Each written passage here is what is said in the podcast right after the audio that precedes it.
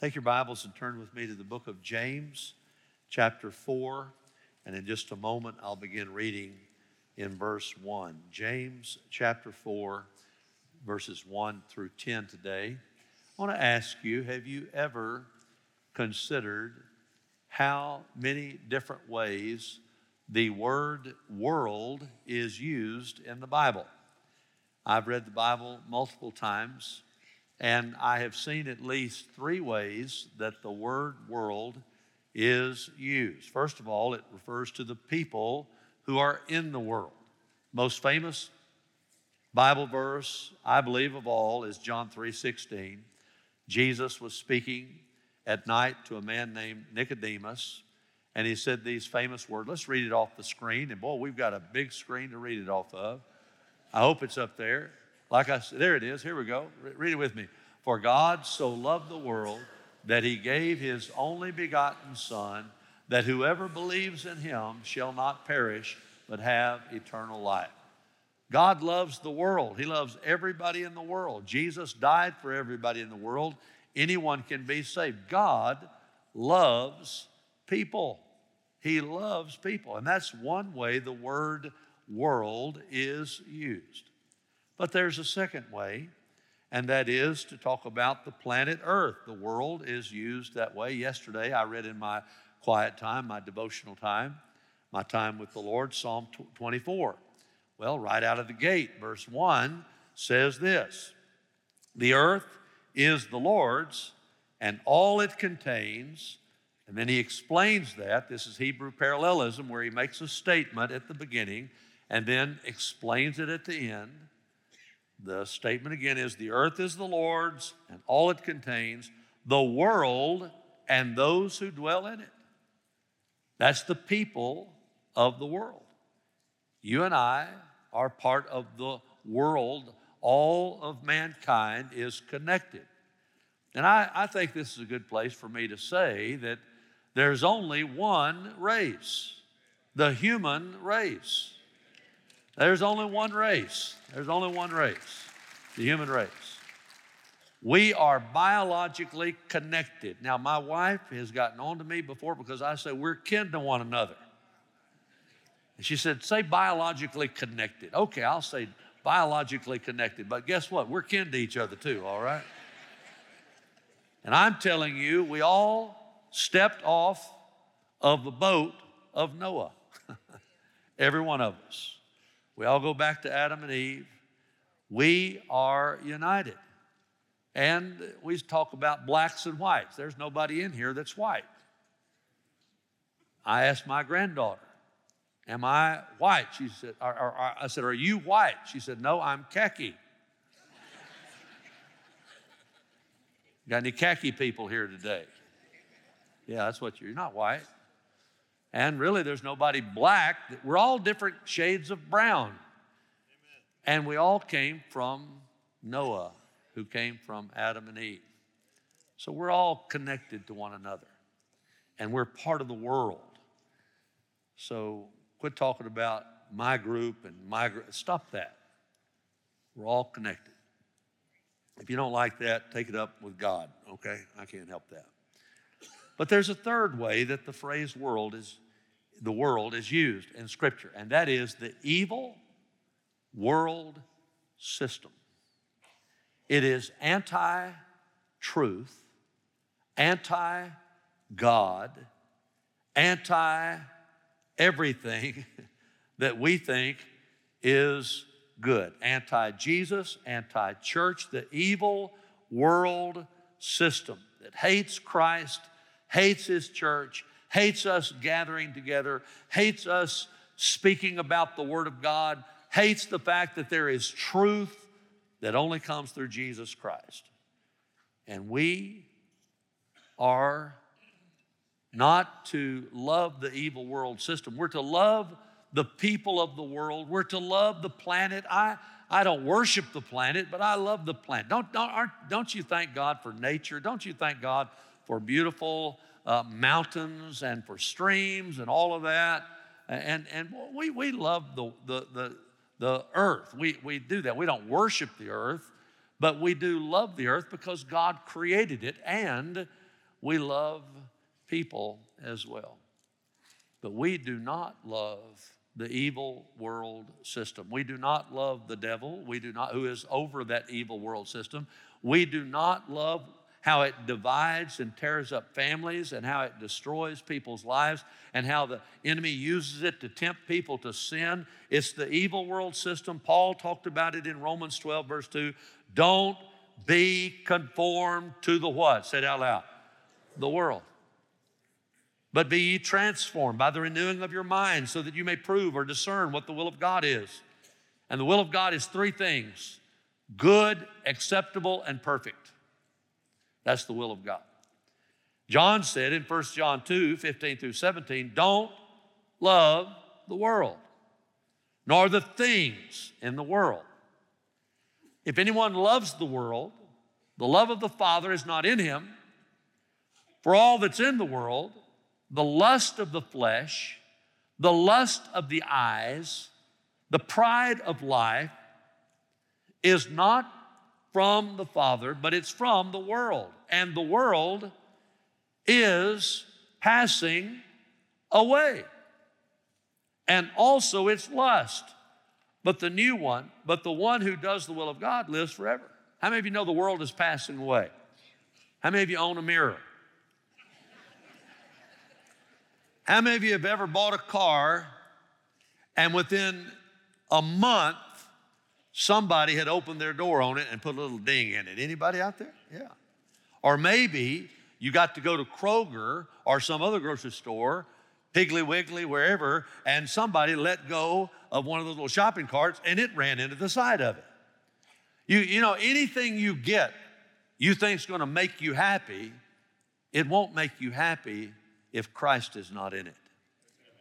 So the world is this system that the devil is all behind, and it's the aspect that James is talking about today as we talk about overcoming worldly wickedness. Look at James chapter 4, beginning at verse 1. What is the source of quarrels and conflicts among you? Is not the source your pleasures that wage war in your members? You lust and you don't have, so you commit murder. You are envious, you cannot obtain, so you fight and quarrel. You don't have because you don't ask. You ask and don't receive because you ask with wrong motives so that you may spend it on your pleasures. You adulteresses. Do you not know that friendship with the world is hostility toward God? Could we read that phrase together? Friendship with the world is hostility toward God. Let's all read it together. Friendship with the world is hostility toward God. Therefore, whoever wishes to be a friend of the world makes himself an enemy of God. Or do you think that the scripture speaks to no purpose? He jealously desires the Spirit which He has made to dwell in us. But He gives us a greater grace. Therefore, it says, God is opposed to the proud, but gives grace to the humble. Submit therefore to God. Resist the devil, and he will flee from you. Draw near to God, and he will draw near to you. Cleanse your hands, you sinners, and purify your hearts, you double minded. Be miserable, mourn, weep. Let your laughter be turned into mourning, and your joy to gloom. And humble yourself in the presence of the Lord, and he, not you, he will exalt you. Father, let the words of my mouth and the meditation of all of our hearts be acceptable in thy sight, O Lord, our rock and our redeemer. Open our eyes that we may behold wonderful things from thy law. In Jesus' name we pray. And if you agree, say amen. Well, as we talk about worldly wickedness and overcoming, let's talk about the reality of worldly wickedness. Is it really out there? And, and, and when it's part of our lives, what does it result in? Well, worldly wickedness, first of all, according to our text, leads to a life of struggle. If you're wrapped up in worldly things, you're going to struggle spiritually. Look at verse 1. What is the, the source of quarrels and conflicts among you? Is not the source your pleasures which wage war in your members. Now, the word quarrels is a Greek word, polemos. Polemos. And it means literally conflict. literally war or battle, a fight. But figuratively, which is how it's used here, it's talking about people fussing and this conflict and quarreling with one another, having strife. And uh, it's where we get the English word polemic. The definition in the dictionary of polemic is a polemic is contentious rhetoric intended to support a specific position by forthright claims and undermining of the opposing position. That's a fancy way of saying a polemic is a knockdown, drag out fight with words. It's words. These words that are polemical, they're critical, they're hostile, they're cutting, they're sarcastic, they're caustic, they're bitter. That kind of speech is what he's talking about. Don't be involved in quarrels. What is the source of your polemos, your quarrels, your fighting, your conflict? What is it?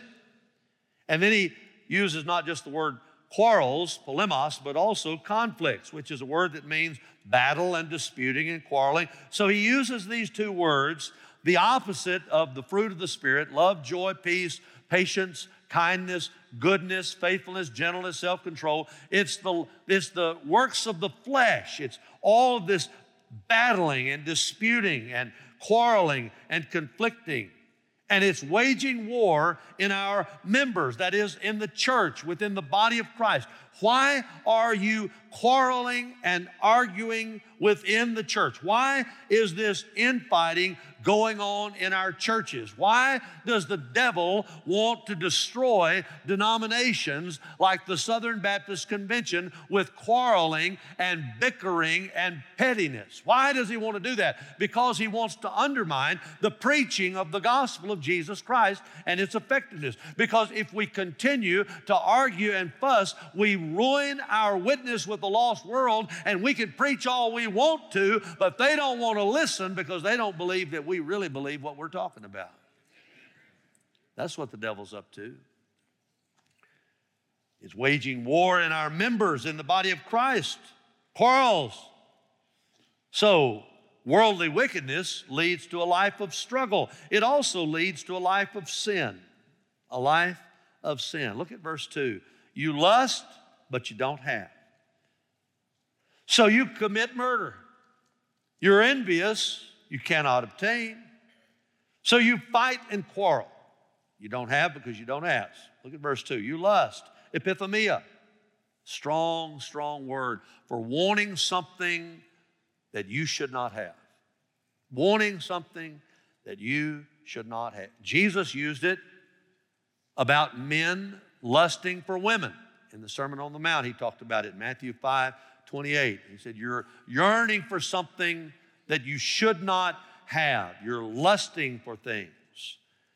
He's referring to someone who is determined, they're resolved to sin in a heinous manner. That's the sinful life that worldliness leads to. Verse 2 you lust, epithumia, and then you commit murder. When you can't get what you want, you'll even kill for it. You might just assassinate somebody's character, but you will murder. You'll commit murder. This pictures someone completely out of control. Their temper is completely out of control, and their speech becomes a lethal weapon. At best, it depicts uh, character assassination with words, but it can also actually lead to somebody being hurt or even killed. I want to say this to you your tongue can do a lot of damage and we've talked a lot about that. He talks a lot about that. You can murder somebody in the sense of tearing them down and destroying their, uh, their, the, the way that they're perceived by people by just talking negatively about them. And then he says in verse 2 you are envious, you're full of jealousy, you're bitter, you're resenting other people. And that leads to murder. It's jealousy. He says here, led to the first murder. If you think about it, I mean, why was Cain, why did he kill his brother uh, Abel? Because Abel's sacrifice was accepted by God, Cain's was not. Cain got jealous, and jealousy caused the first murder. Now, you, you, you say, Well, I'm not killing anybody. Are you killing people, their reputation with your tongue? Are you killing them with your bad report about them? Not physically killing them, but you're killing their effectiveness. You're destroying part of their lives. You're fighting and you're quarreling. Again, verse 2, he mentions it again, referring to those who love to fuss, love to fight. I, I'm telling you, man, you, you got to be careful with this, especially in our day. There are people all over social media that just love to fuss. They love to fight. They, they just, they wake up and say, who am I going to slander today? This is going to be awesome. Can you imagine that? I heard about a guy, he said, I, I know somebody, they wake up and they brush their teeth and sharpen their tongue at the same time. Don't be like that. Don't slander people. Worldly wickedness, lust, murder, envy, jealousy, fighting, quarreling, it's a life of sin. Worldly wickedness also leads to a life of shortage. Notice what happens in verse 2. People that live like this, they never have enough. Whatever they receive is just not quite enough. You lust and you do not have, so you commit murder. You are envious and you cannot obtain, so you fight and quarrel. You don't have because you don't ask. He says, You don't have it, you're lusting for it, but you just can't get it. You're, you're, you just never seem to get what you want. You lust, but you don't have. You're envious and you really want these things, but you can't obtain them. You don't have because you're not asking, and when you ask, you don't ask for the right reason. These three phases talk about the lack that comes from someone who is worldly, living in worldliness, and what they're wanting, only God can provide. Only God can fulfill your ultimate desires. And the reason when you get something, you say, I want a car. You get the car, and the car doesn't satisfy you. Well, I want a, a, spouse. You get the spouse and you use them up and you say, well, that's, that's nonsense. Well, I want children. Well, they come and you don't realize you got to change diapers now. And so that's not all that great either, you know. And so everything you get, you think that's, you get this job, you get that job. Some people can never keep a job because they're always in this job looking for another job that might be better than the job they got instead of working on the job they've got.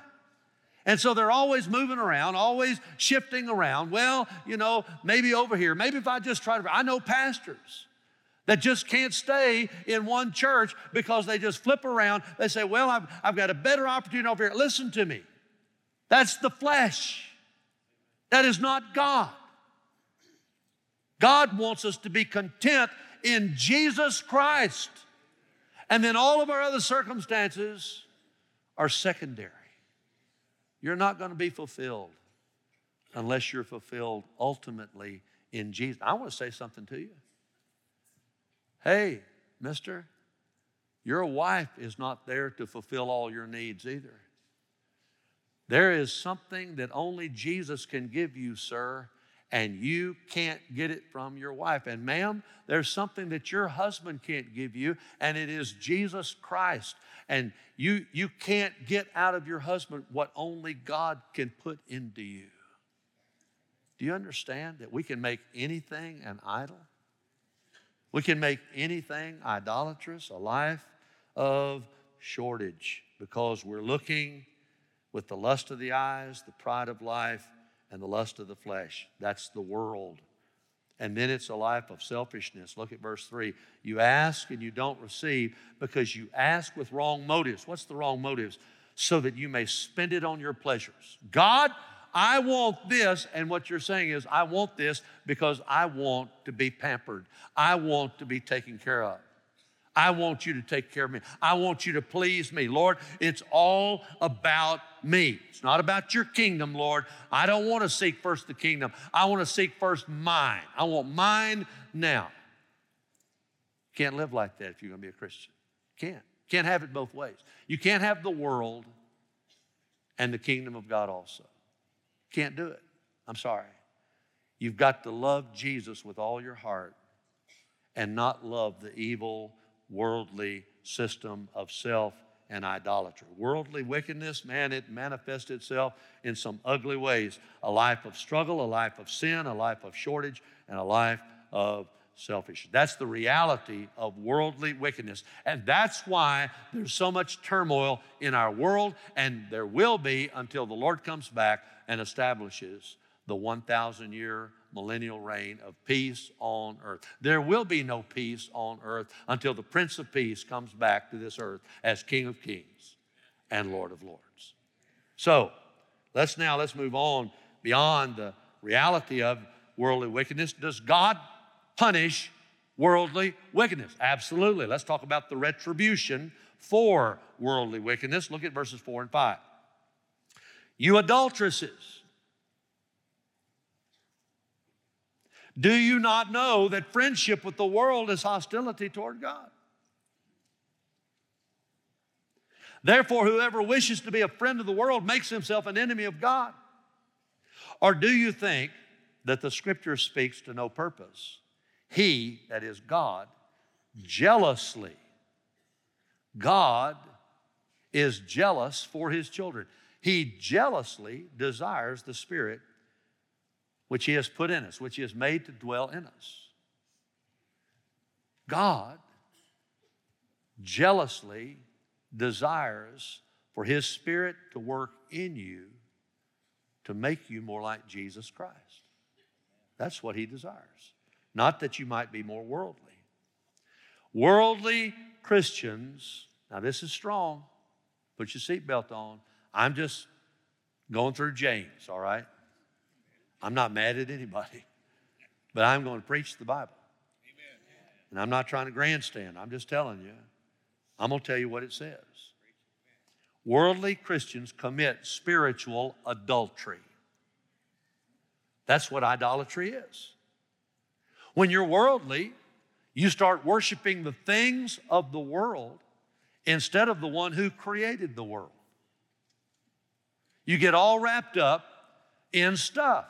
And this, in my opinion, is America's greatest sin. And look at me. It is tempting to me, and it's tempting to you as well.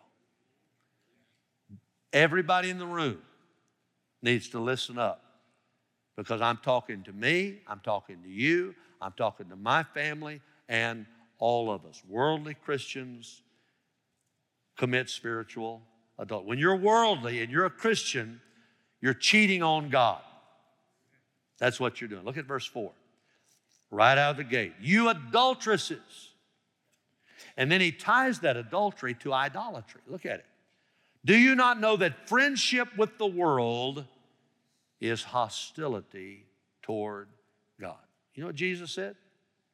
You can't live a double life and enjoy it. Can't have it both ways. You can't have a heart divided between the Lord and the world. He referred to worldly Christians, Christians that are focused more on the world than they are on the kingdom of God. He said, You are spiritual adulteresses. You're cheating on God because you're engaging in idolatry. Look at me. What is idolatry? Putting anything else before Jesus. That's all it is. It can be your family. It can be your job. It can be your money. It can be your health. I know people that call themselves Christians that barely ever read the Bible, but they are buff, man. They work out all the time. And their body is their God, their health is their God. I got news for you. God can pull the plug on that real quick. You tell me you don't have time to read the Bible and yet you work out an hour and a half, two hours every day? Something's wrong with that. Is it quiet in here? Revering and serving something other than Jesus, that's idolatry. Adultery is being immoral and unfaithful to your spouse. Idolatry is being immoral and unfaithful to God. It's friendship with the world, and it's unholy. Idolatry is a blatant act of spiritual unfaithfulness. Do you remember by the way, in the Old Testament, Whenever there is idolatry, immorality is soon to show up.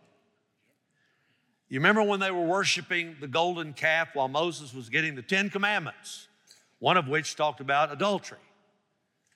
And he's up here on the mountain with God, and they're down here making a golden idol.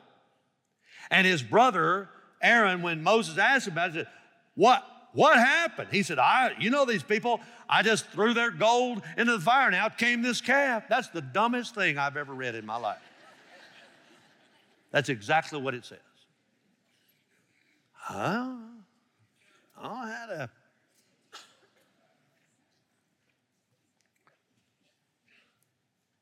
But as soon as they start worshiping this calf, then they have a time of immorality. And that's putting it mildly. They went off the rails and committed serious sexual sin. Idolatry and immorality go hand in hand in the Bible. When you start lusting for the things of this world, it won't be long that you'll start lusting for people that you should not be lusting after. Just the way it works.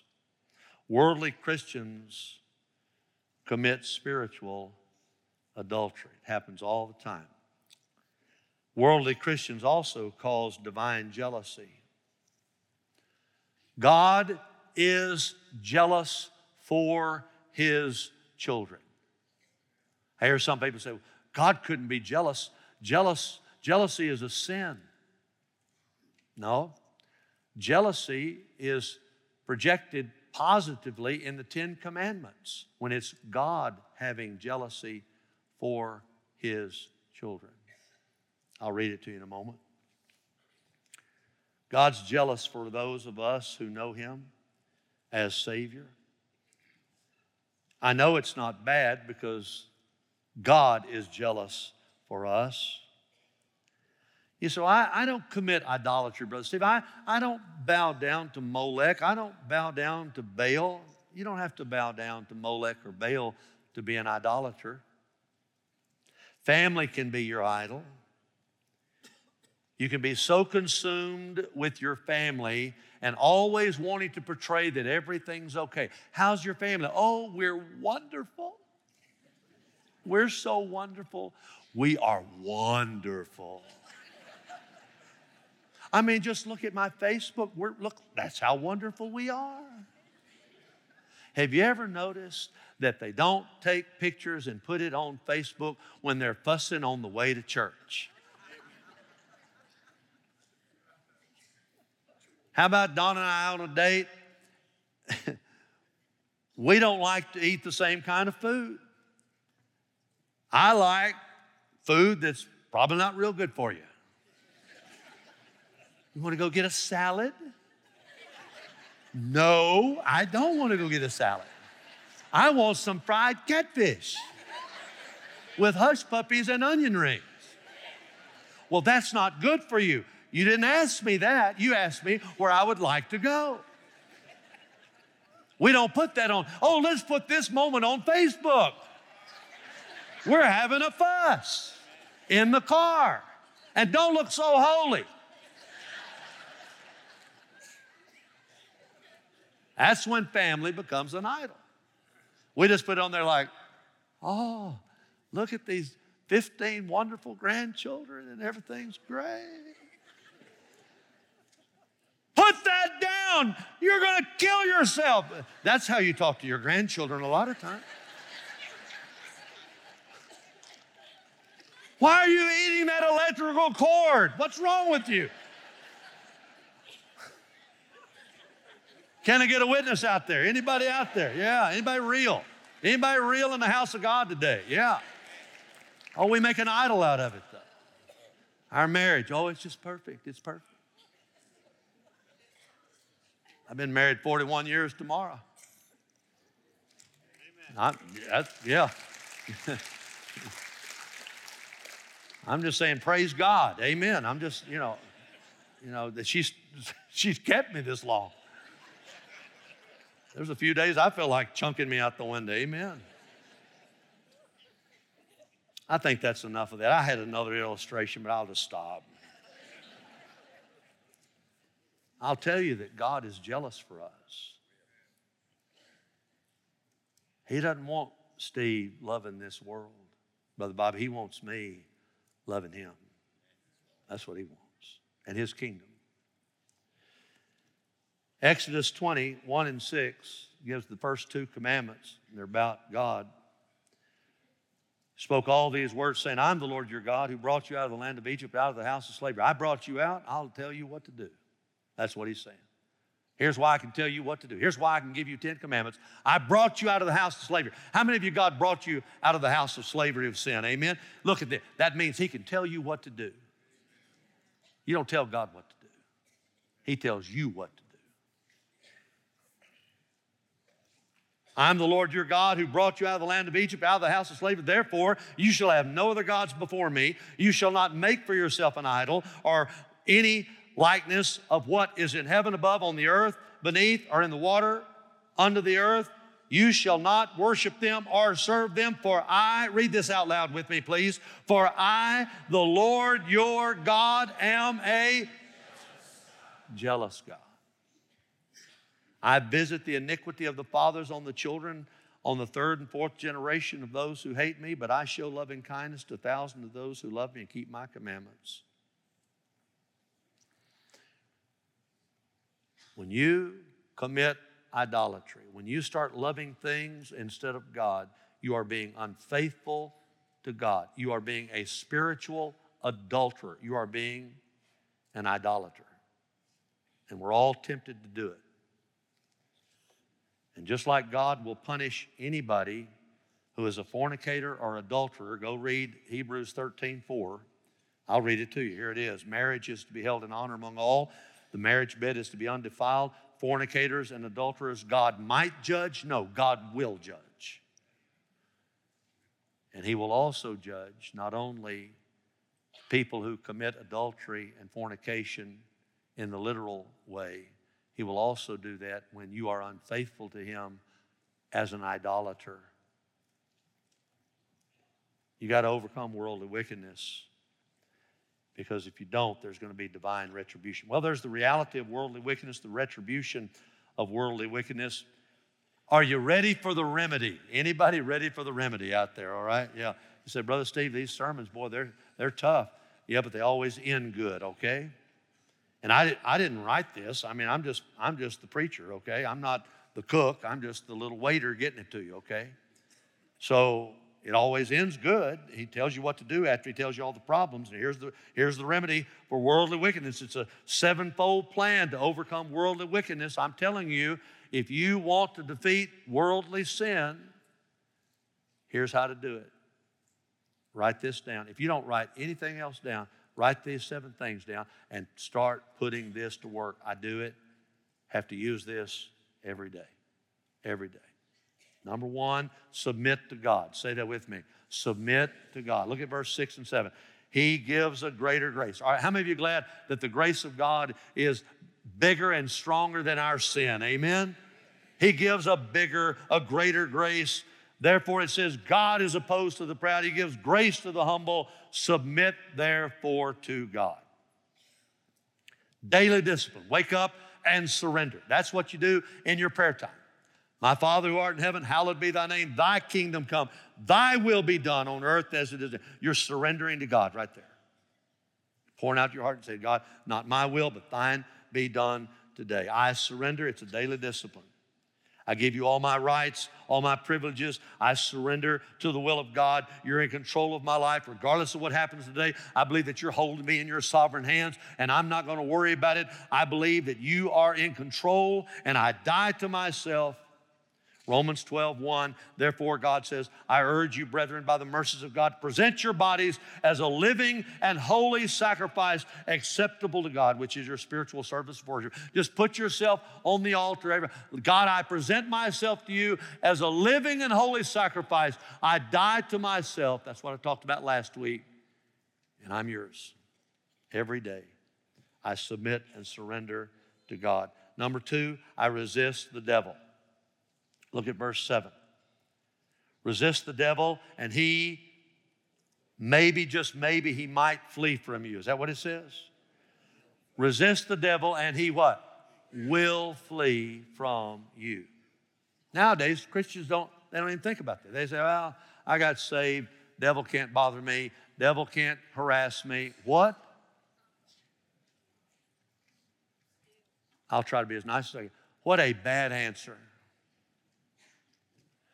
The devil bothered Jesus. The devil bothered Paul. The devil bothered Peter. Who do you think you are? The devil comes after angels, even, all right? So look at me. The devil is going to bother you. and you've got to resist him. When did resist, when, when did ignore become a synonym for resist? We're not to ignore the devil, we're to resist him. We are in a war. He is the enemy.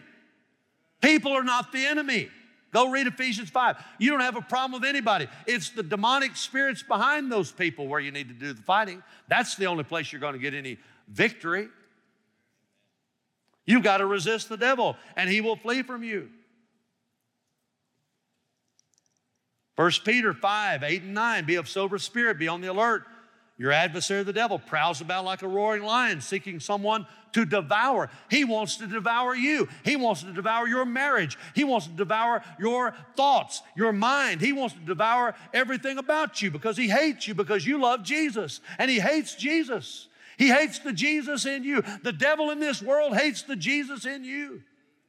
That's why he's after you. That's why he's trying to destroy your marriage. That's why he's trying to destroy your children. That's why he's trying to destroy the Southern Baptist Convention and every church that preaches the gospel. Be of sober spirit, be on the alert. Your adversary, the devil, prowls about like a roaring lion, seeking someone to devour, but resist him firm in your faith.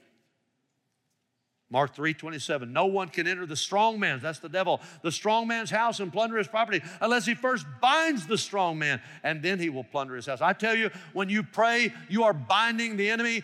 You're binding him with the blood of Jesus, the name of Jesus, the Word of God, the Spirit of God. You're plundering his property and you're loosing at the same time love, joy, peace, patience, kindness, goodness, faithfulness, gentleness, and self control. When you pray and when you fast, you are doing damage to what the enemy wants to do in your life, against your family, against this nation, against this world. I want to tell you, you need to get in the fight and get on with it. Put on the whole armor of God and start praying and asking God to use you as a warrior for Jesus Christ. You need to resist the devil. That's how you move mountains. That's how you thwart the schemes of the enemy. Number three, draw near to God. Now, notice you submit to God, you resist the devil, and as soon as you resist the devil, go back to God. go back to God. Go back to God. Draw near to God. And He will do what? Say it out loud. Draw near to you. Do you catch that? Some of you saying, I don't feel God. I, I, God's not talking to me. Are you talking to God? God talks to people that talk to Him. He said, You come to me, I'll come to you. You draw near to me, I'll draw near to you. You don't just lay out there in osmosis and, and God do something. No. God's saying, You, you step out in faith and watch me meet you. That's the way it is all over the Bible. You desire God to be near to you, draw near to Him. Number four, be purified. Look at verse 8. Cleanse your hands, you sinners. Purify your hearts, you double minded. Get clean with God. There's a prayer I pray many times. You know, you can feel like, how many of you know that you can feel like everything's okay between you and God when it's not? Does anybody know that? Pray this prayer sometime. Psalm 139, 23, and 24. Just, just pray it with me right now. Let's just pray it right now. Read it off the screen. Search me, O God, and know my heart. Try me and know my anxious thoughts and see if there be any hurtful way in me and lead me in the everlasting way. How many of you think that's a good prayer to pray? Amen? God, just show me, search me. Uh, tell me what's going on here. Is there anything I need to confess and repent of? But God wants to cleanse you, He wants to purify you. Psalm 24, I read this yesterday. Who may ascend into the hill of the Lord? Who may stand in his holy place? Who has clean or cleansed hands and a purified heart? Draw near to God and then be purified as you forsake your sins. And number five, be broken. I preached a whole sermon on this last week about Jacob being broken. God broke him so he could bless him. Look at verse 9. Be miserable, mourn, weep, let your laughter be turned into mourning and your joy to gloom. Nobody likes to have fun more than me. I enjoy that. I, ha- I, I love to have fun, but I want to tell you something there's a time not to have fun. There's a time to weep and to mourn and to be miserable over my sin, over the sin of this nation, and let my laughter be turned into mourning. There are 2,000 babies being absolutely mutilated every day in abortion. How can we never mourn for them? Who's weeping for them? Bible says that Jesus wept over Jerusalem. Luke 19 41, when he approached Jerusalem, he saw the city and he wept over it. Who is weeping for Memphis, Tennessee? Who is weeping for Collierville? Who is weeping for Millington? Who is weeping for Cordova? If we don't, who do you think's going to do it? Do you think these people out here that have what they call churches and they don't even open the Bible, they just have a little five minute talk about something relative to something out there and they call it a church. I want to say that if a church like Bellevue is not going to weep over lost people and over the lostness of this world, who do you think's going to do it? Who do you think's going to do it? If you and I don't do it, who do you think's going to do it? Who's weeping over Memphis and the lostness of our city? Be broken. And then be humble. Humble yourselves in the presence of the Lord. And by the way, when you read the word humble in the Bible, Many times it's a reference to fasting. Many times. In the Old Testament, they would humble themselves. And everybody humbled themselves on the Day of Atonement, whether they took medicine or not, okay? You can, you can fast at least one meal, okay? You can. Even if your doctor says no, you can fast at least one meal. Now, I'm telling you, we need to humble ourselves. And look, humble yourself. Everybody say that with me. Humble yourself. What that means is don't wait for God to do it. Don't live in disobedience and sin long enough where God has to do it because you won't do it. Look, you're going to be humbled. Either you're going to humble yourself or God's going to do it. Don't wait on that. Humble yourself. And then be exalted by God. Be exalted by God. Verse 10 He will exalt you. It's not that you will exalt you, but He will exalt you in His own way. That's the remedy for overcoming worldly wickedness. I want to ask you are you willing to submit to God, give Him everything?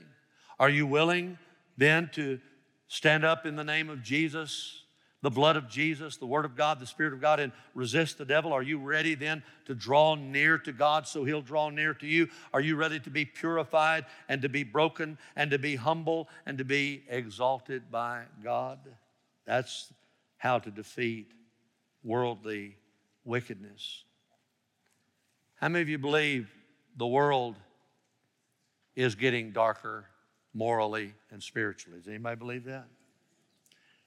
How many of you think that over the last few decades, the last decade, the last decade, has it not gotten morally and spiritually more dark in our nation and in our world? And do you realize that's going to be the way it is until the coming of the Antichrist and the Great Tribulation? Jesus is going to take us out in the rapture, I believe, before that. But then Jesus will come back and set up peace on earth at the end of the Great Tribulation. He'll set up peace on earth for a thousand years. But once in a while, once in a while, on our way to Armageddon, over the last 2,000 years, once in a while, God will rally his people to pray. And they'll have what the Bible calls revival. Not a revival meeting, but revival. If my people, called by my name, will humble themselves, if they'll fast and pray, and pray and seek my face and turn from their wicked ways, I'll hear from heaven. I'll forgive their sin, and I won't stop there. I will what? Say it with me heal their land. How many of you believe America needs healing? Amen? It's only through getting right with God, humbling yourselves before God, defeating, conquering worldly wickedness. Let's bow just a moment. Ask God right now to search you. Say, God, is there any worldliness in my life? Is there anything that if you took it away from me, anything that you took away from me, that it would bother me if I still had you? Lord, is there any, any idol in my life? Have I made my family an idol? Have I made some possession an idol? Have I made my job my idol? Have I made my reputation my idol? If people came against me and started putting me down and destroying my reputation, am I dead to that and alive to you? God, is there any idolatry in my life? Is there any worldliness in my life?